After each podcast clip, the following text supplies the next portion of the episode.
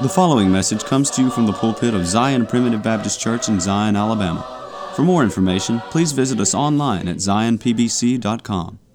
I want to welcome you today to the Zion Primitive Baptist Church podcast. This podcast is an outreach of Zion Primitive Baptist Church, which is located in the Zion community near Gordo, Alabama.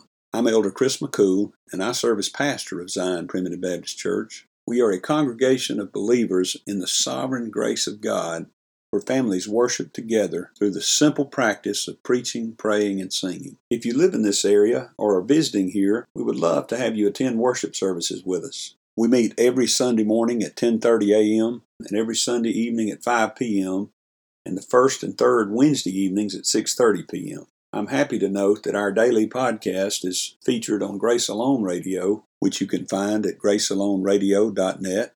You can find the schedule on the website, and you can also download an app to your phone so that you can listen wherever you are. Grace Alone Radio is a twenty-four hour streaming service which carries the message of God's sovereign grace around the clock and around the world. Zion Primitive Baptist Church is located at ninety-four eighty-seven County Road forty-nine, Gordo, Alabama. That's near the intersection of County Road forty-nine and Alabama Highway one fifty-nine, about eight miles north of Gordo, Alabama, and about ten miles northeast of Reform, Alabama. If you're interested in finding more sermons, you can go to our website at zion p b c dot com, that's Z I O N P B C dot com, where you'll find all of our posted sermons as well as a link to subscribe to our podcast. You can also subscribe to our website, which will update you every time a new sermon is posted. Oftentimes in the workplace or in social settings, when my friends or those that I'm talking to find out I'm a primitive Baptist, almost without exception, they begin to ask, what is it that primitive Baptists believe? What makes primitive Baptists different from other kinds of Baptists? In the sermon today, we're going to deal with this question and try to answer it as simply and scripturally as possible. In order to do that, we must first look at some things that we don't believe. The sermon today is the first half of a message preached back in twenty nineteen entitled, What Do Primitive Baptists Believe? I sure hope you'll join us for this sermon and again tomorrow for the conclusion. But first, here's a song selection that we hope you enjoy. According as he chose before the world began, a people for his own, and keeps them in his hand. Therefore I live my life in the light of thy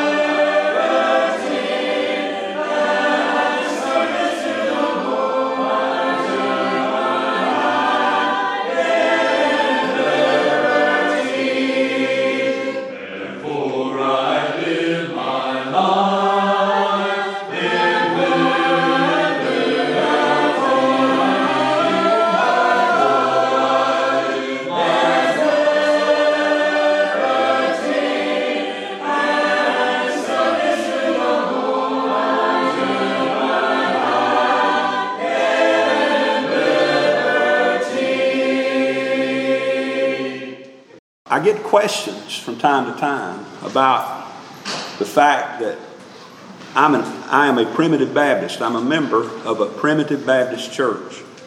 And often I get questions about, well, what is it that makes a difference between primitive Baptist and, say, some other kind of Baptist or any other denomination out there?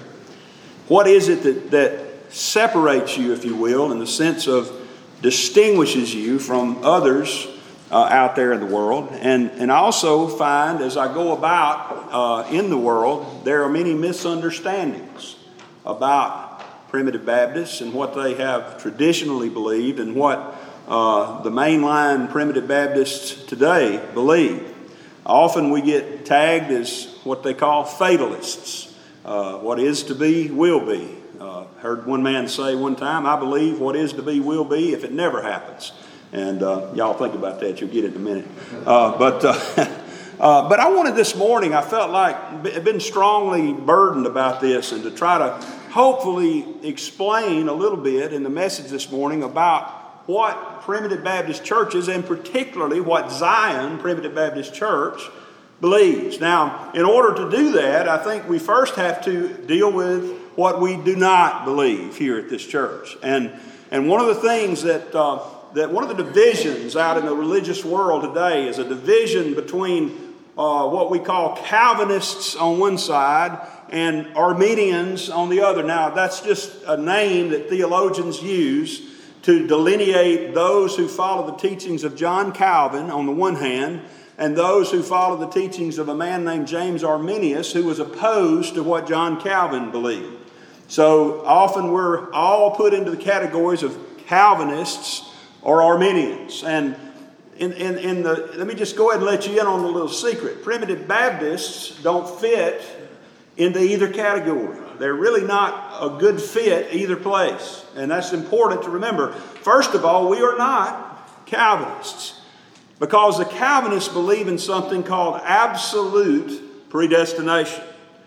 We do not believe in absolute predestination. That simply means we do not believe that every single thing that happens out there was predestinated uh, eternally by God, and that there's no varying and no changing of that. When I when I get in my car and I run a red light and I T-bone another guy, which I did a few weeks ago, uh, God didn't predestinate that to happen.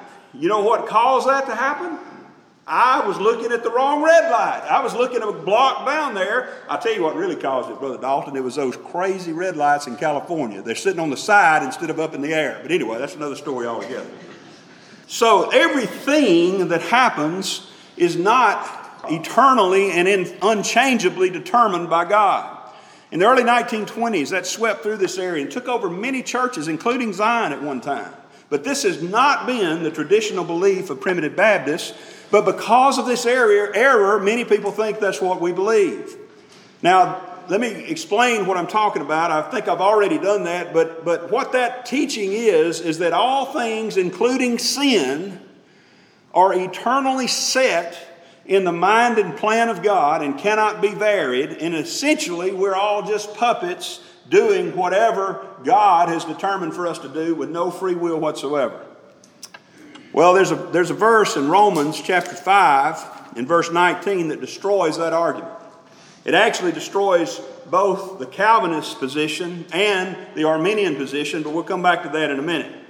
In Romans chapter five and verse nineteen, we read this: "For as by one man's disobedience many were made sinners, so by the obedience of one shall many be made righteous." I want you to notice something here. The first man that he's referring to is Adam. You want to know why bad things happen in this life?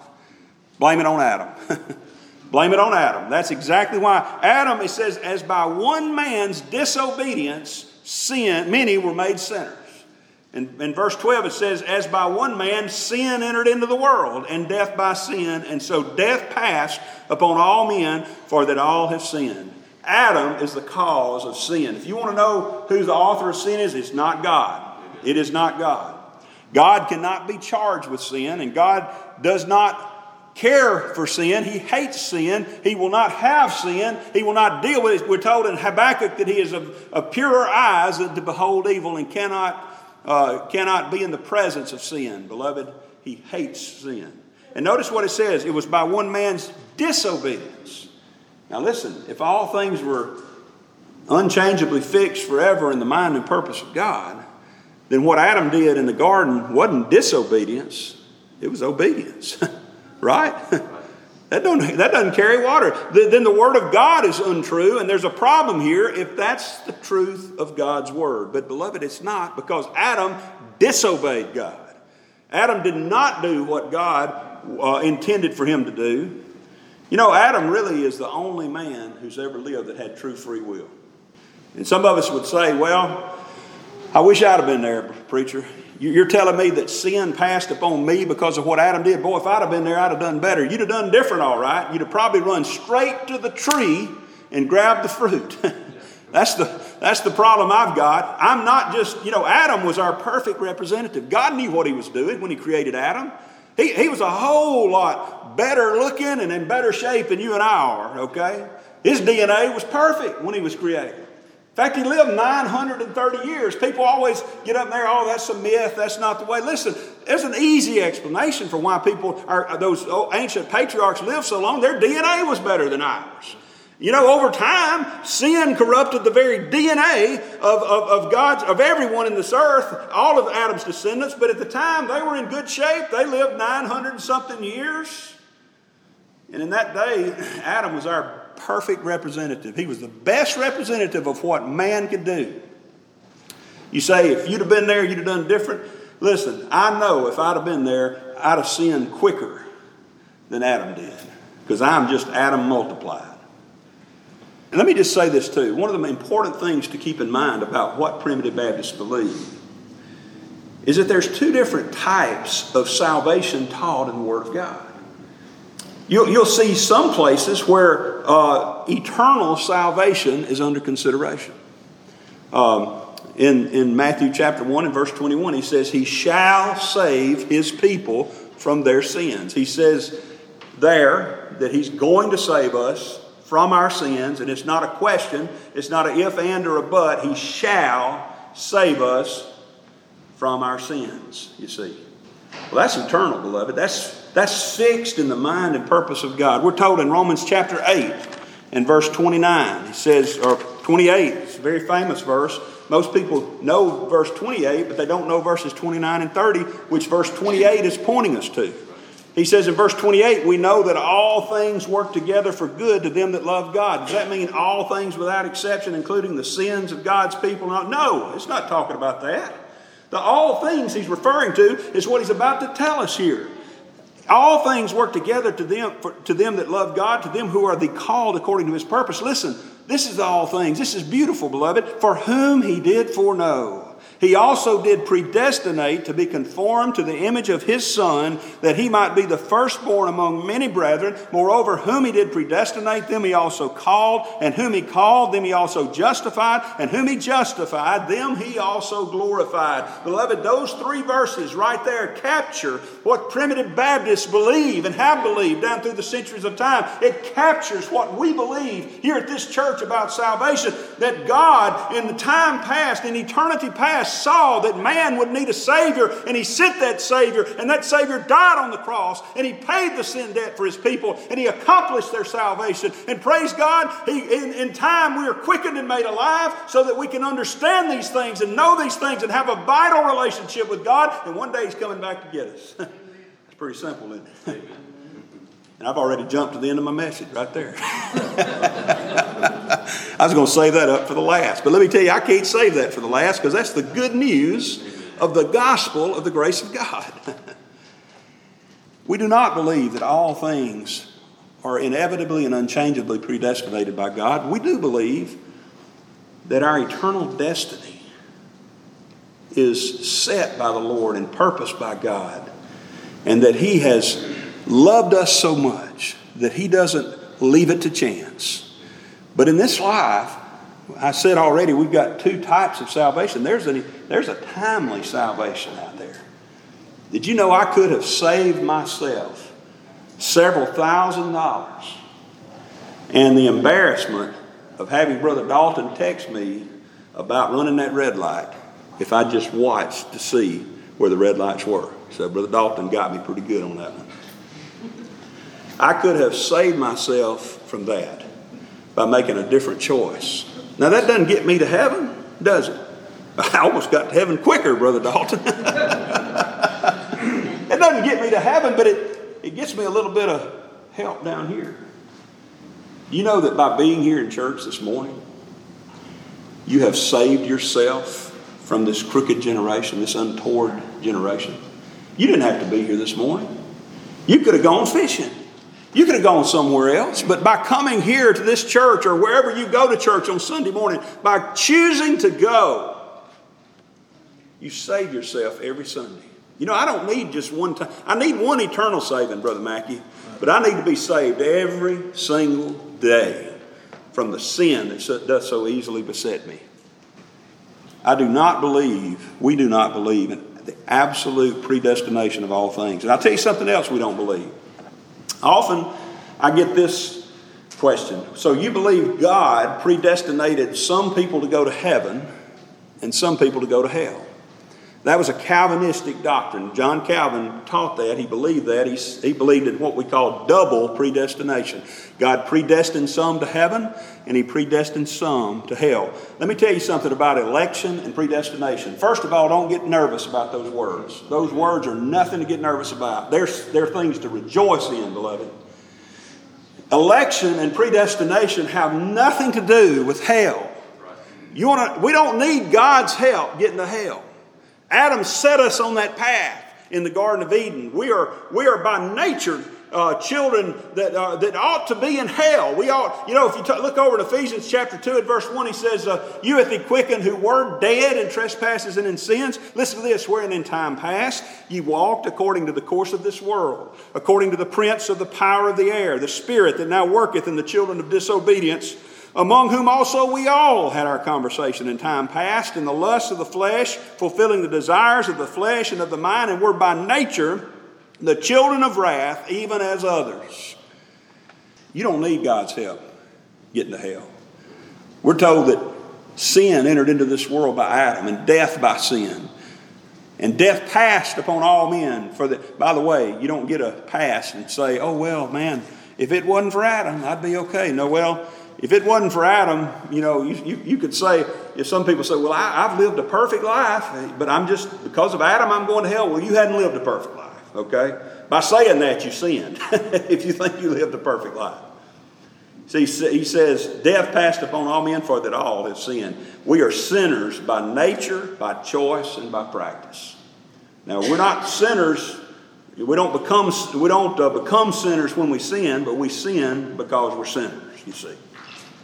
And what he's telling us here is that there was a time when, when we were dead in trespasses and in sins, and that there was, we were merrily, if you will, on our way to hell.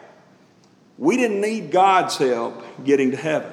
Anyone in hell today can blame Adam and not God. You see, the electing grace of God, as we find it in Romans chapter nine, is a precious thing, and it only has to do with saving people from hell. It has to do with the compassion of God. Listen to chapter t- uh, nine of Romans at verse ten. He gives us here an example of the electing grace of God by using two children that had not yet been born, Jacob and, and Esau. In verse ten it says, "Not only this, but when Rebekah also had conceived by one, even by our father Isaac, for the children being not yet born, neither having done any good or evil, that the purpose of God according to election might stand, not of works, but of him that calleth." That pretty much does away with us doing something in order to get to heaven, because it's not of works, it's, it's of him that calleth. You say, "Well, it's not about a work, preacher, it's about a choice." Well, let me ask you something. I don't know about you, but a lot of what I do has to do with making choices at work. I have to decide at work. And, you know, I even been out there on the farm a good bit lately, and sometimes it's not the labor that's so hard, it's the making decisions that, about what to do next is hard. Matter of fact, any decision you make, if you really boil it down to the scientific explanation for it, is a work. It's the expen- expenditure of energy. You've got little neurons in your brain that fire electrical impulses that, that cause, that, that make you, uh, when you make a decision, that's how it works. And, and I'll tell you this, some of the decisions I've made in my life have been the hardest work I've ever done. Oh my. It's not of works, but of him that calleth. It was said unto her, the elder shall serve the younger, as it is written, Jacob have I loved, but Esau have I hated. Some people take issue with that verse. I do too, but not for the reason you think. My question is not how he hated Esau, but how in the world could he have loved Jacob? You read about the life of that man. You read about what a conniver and what a liar and what a cheat he was. You read about all the things, how even after he, he was born again, even after he had an encounter with God, he still struggled, and he treated one of his children better than the other, so much so that the other, other ten hated him and sold him into slavery. He messed, you talk about a messed up, you think your life's messed up? Have you had any children yet that were ostensibly murdered by the other children? You know, they, they really didn't kill him. They just told their father that A bear, a bear or a wildcat had eaten Joseph. But in reality, what they did is worse than death, really. They took him and sold him into slavery. You think your life's messed up? Hey, old Jacob got you beat, but yet it says, Jacob have I loved. And then he says, what should we say then? Is there unrighteousness with God? Often, that's a question I get when we start talking about the doctrine of election and predestination. Is there unrighteousness with God? I understand. People ask, well, that wouldn't be fair, would it? You know what his response is? It's twofold. First of all, it's like when I when I would question my daddy, okay? Why, Daddy? And that depended on my attitude a little bit. If I got up in his face and said, why, Daddy? Well, if I ever did that, Mister Hayward, it probably wasn't any more answers coming. It was just a, you know, just, just a, an action. If I got up in his face and belligerently, pridefully said, why? You know what he'd tell me? Because I'm your daddy and I said so. You get to it, boy. Well, that's kind of the first answer he gives you. He says, is there unrighteousness? You'll say, uh, what should we say then? Is there unrighteousness with God? Is this not fair? The first answer is, God forbid. Don't you charge God with unrighteousness? Do you not know God? Do you not understand from the Word of God how, how He is the very epitome of righteousness? He is always doing right. We're told even Abraham, in a meek and humble way, asked this rhetorical question to God in the eighteenth chapter of the book of Genesis. He said, shall not the judge of all the earth do right?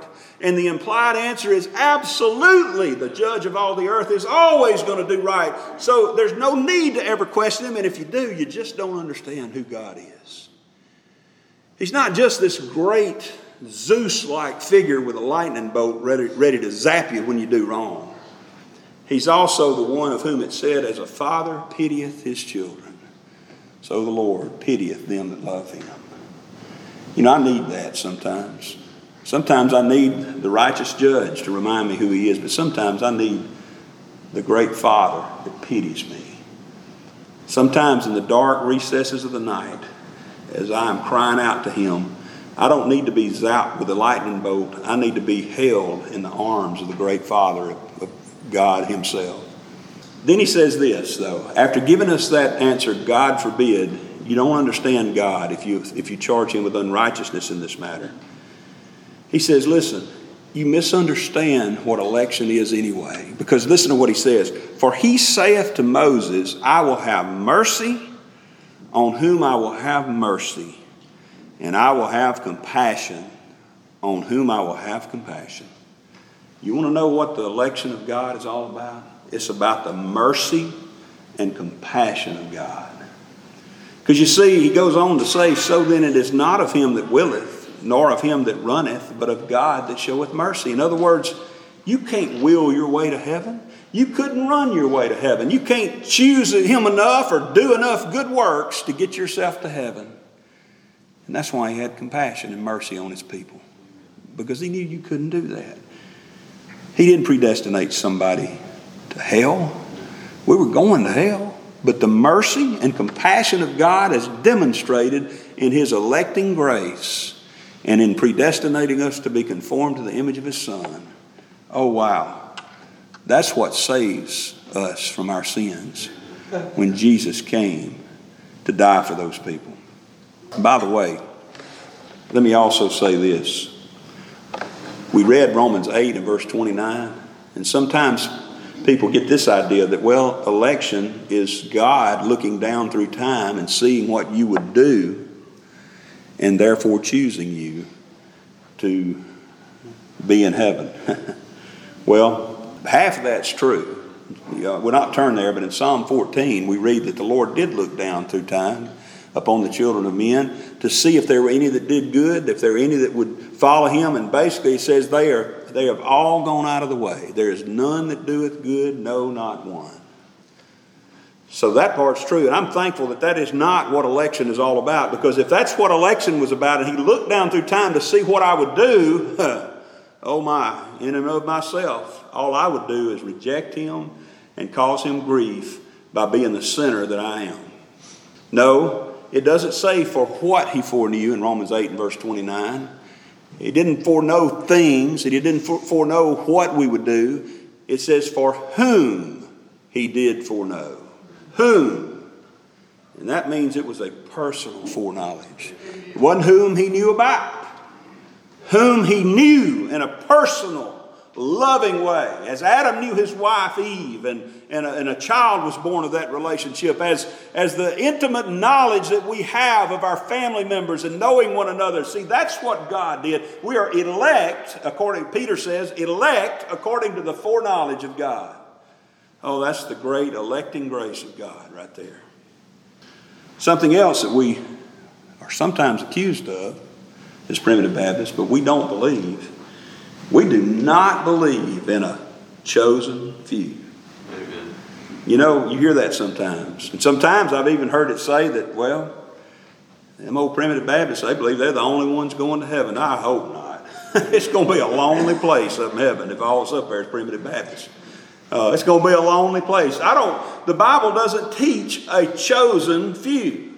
As a matter of fact, the Primitive Baptists believe in the most inclusive Uh, Christian belief that's out there. And that is in Revelation chapter five and verse nine, we read, they sung a new song saying, thou art worthy to take the book and to open the seals thereof, for thou wast slain, speaking of Jesus, and hast redeemed us to God by thy blood out of every kindred and tongue and people and nation.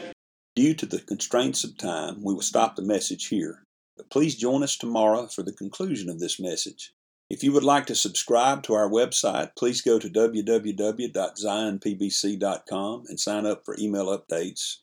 If you have any questions, please feel free to contact the church at zion p b c eighteen forty-seven at gmail dot com. That's Z I O N P B C one eight four seven at gmail dot com. Or you can email me directly at j chris mccool at gmail dot com. That's the letter J. C H R I S M C C O O L at gmail dot com. Again, thank you for listening. May the Lord bless you is my prayer. We thank you for listening to today's message. For more information, please visit us online at zion p b c dot com.